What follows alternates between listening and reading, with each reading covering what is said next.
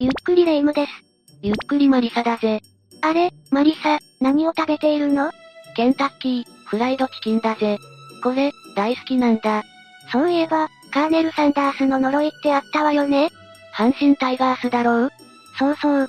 1985年に、阪神のセリーグ優勝が決まった時ファンがお祭り騒ぎをして、悪乗りしてカーネル・サンダースの像を道頓堀へ投げ込んだんだ。次の年から阪神は弱くなったんだぜ。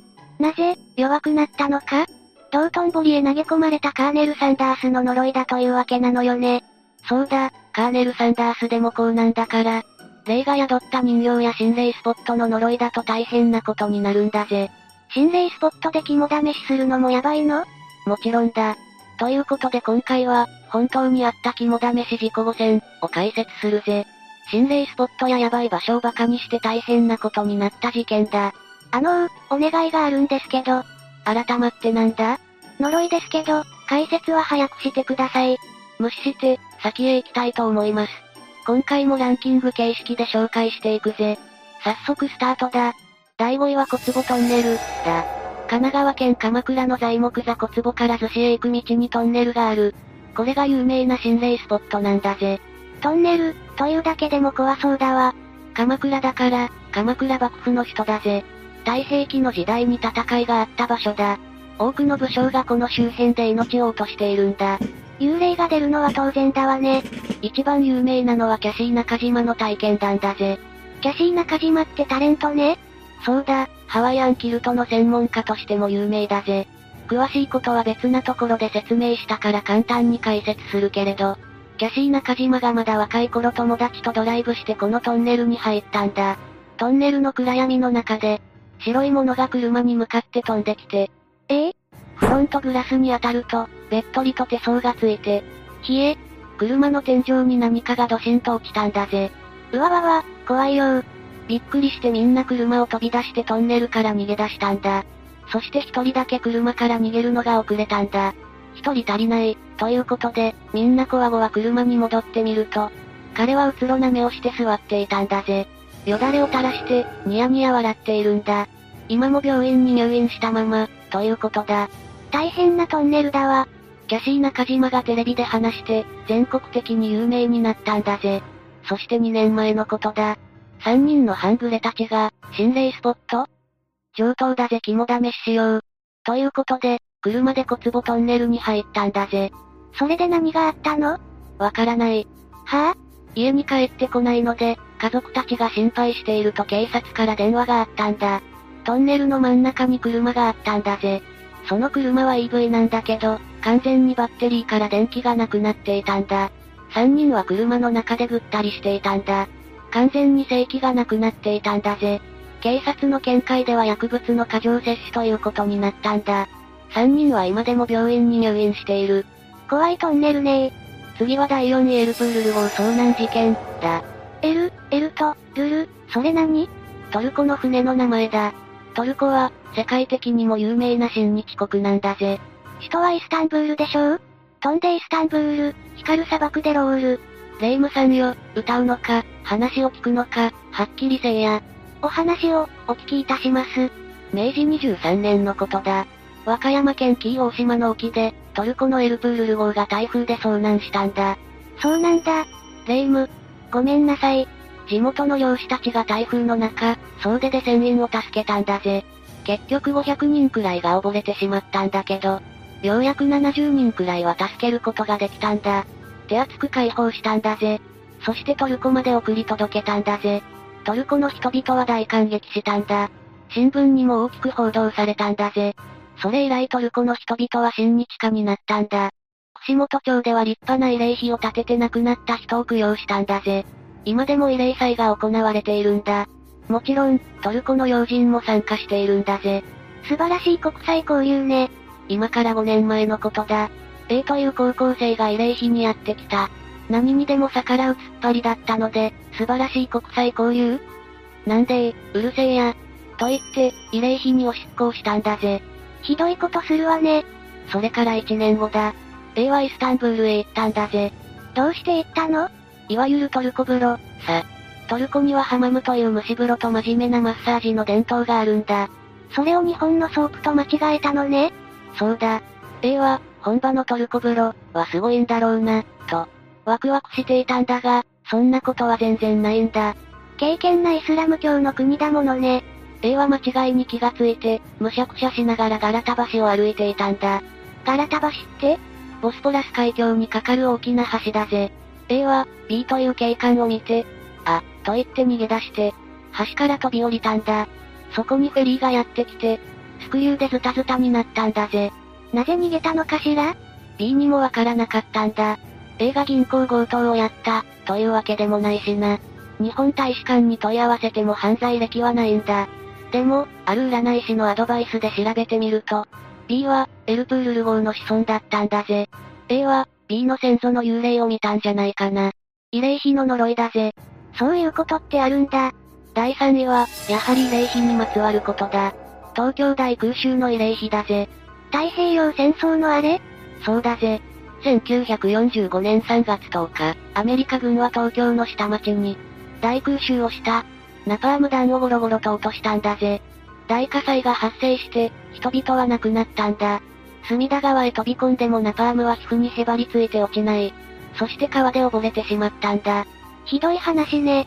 戦争が終わってからこの辺りに、幽霊が出る、という噂が立った。熱いよ水、水をくれー、と、梅くんだぜ。かわいそうね。同じ幽霊でも、こういう幽霊は、怖いというよりかわいそうよね。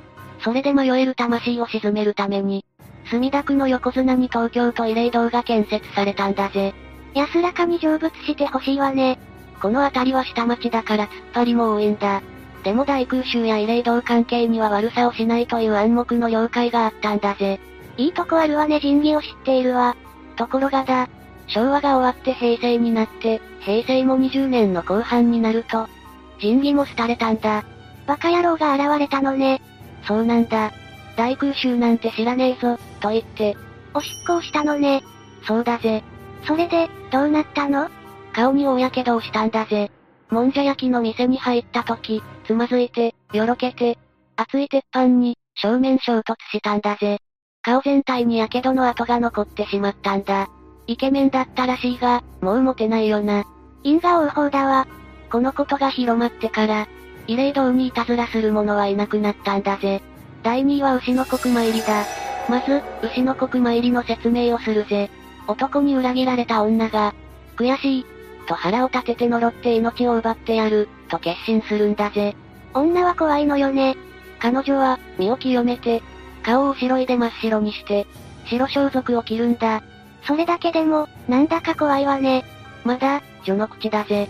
髪の毛は、まとめず、振り乱して、頭に金輪をかぶって、そこにろうそくを灯すんだぜ。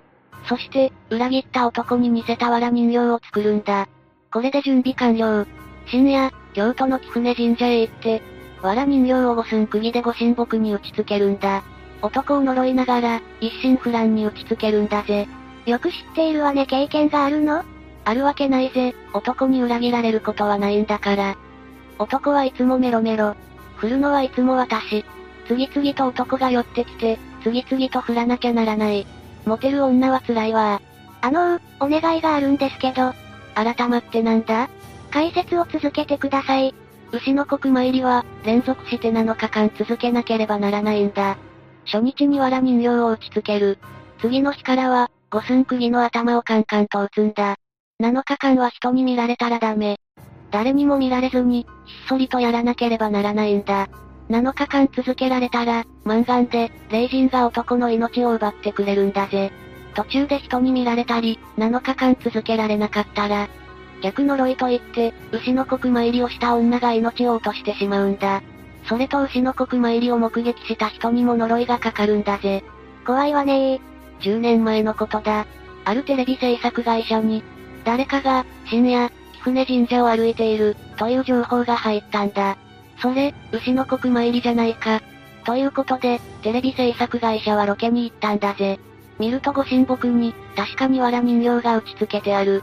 ここだ、間違いない、ということで、深夜、物陰に隠れて赤外線カメラを用意したんだ。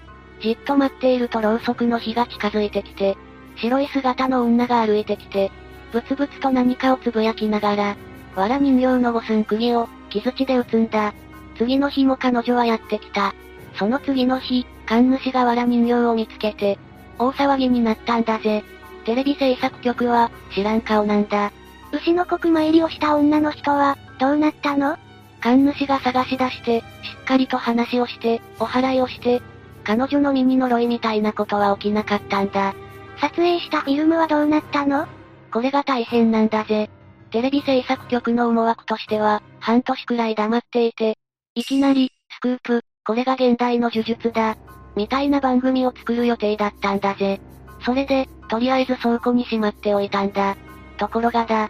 わかった、何も映ってなかったのね。そんな甘いものじゃない。フィルムケースを開けてみると、ぐずぐずにフィルムが崩れているんだぜ。霊人の呪いだわ。それだけじゃないんだぜ。なーにこの会社はやらせが問題になって、とうとう倒産したんだぜ。それってあの、会社？何も言わないぜ、武士の情けだ。第一位は山の牧場だぜ。まず、山の牧場の説明だぜ。場所は兵庫県の某所としておくぜ。大学生の C が仲間内で映画を撮ろうとして、ロケ地を探していたんだ。山の中に入っていくと、道もない草原の中に、廃墟になった建物があったんだ。中へ入ってみると、牛舎だったんだぜ。廃墟ってそれだけで怖いわよね。それだけじゃなかったんだぜ。牛舎には2階があったんだ。でも、2階へ登る階段がないんだぜ。壁をよじ登って2階に上がったんだ。そうしたら、そこはふ、ふ、ふ。ちょっと、そのためは何よ、怖いじゃない。床には、古いベッドが置いてあって人形が寝ているんだぜ。怖い。壁には一面にお札が貼ってあるんだ。当場に使う盆語が書いてあるお札だぜ。それ、怖い。お札の間の壁には血で書いたような黒ずんだ色の文字がたくさん書いてあるんだ。な、なんて書いてあるの？助けて、誰か助けて、お願いだから助けて、というような言葉なんだぜ。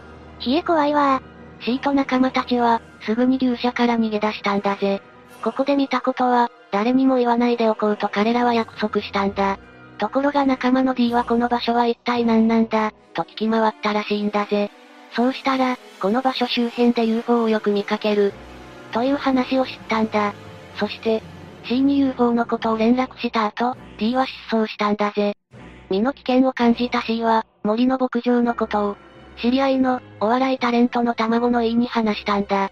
E がラジオで話してから山の牧場のことが世間に知られるようになったんだぜ。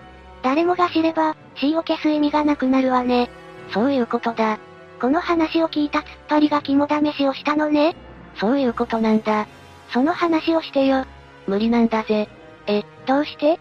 一人一人のことを話していたら、いくら時間があっても足りないんだ。かなりの人数の突っ張りが山の牧場を探しに行って、事故に遭ったらしいんだぜ。一時期、関西から突っ張りが消えた、と評判になったことがあったんだぜ。喧嘩して入院したり、バイクで事故ったりして、っ張りの活動が低くなったので、突っ張りが消えた、と評判になったんだけど、本当に行方不明になったものも結構多いんだ。一体どうなってんだ、と調べてみると、山の牧場が浮かび上がってきたんだぜ。全員を調べたわけじゃないけど、入院した者に聞くと、山の牧場を探しに行った、と答えた者が多いんだぜ。すごい呪力なのね。山の牧場のことはあまり話題にしない方がいいと思うぜ。以上で今日の解説は終わりだ。霊夢もダジャレばかり言っていると、シャレの神様、に呪われるぞ。マリサも、モテるなんて嘘をつくと、恋愛の神様、に呪われるわよ。それでは今回の解説を終了するぜ。最後までご視聴ありがとうございました。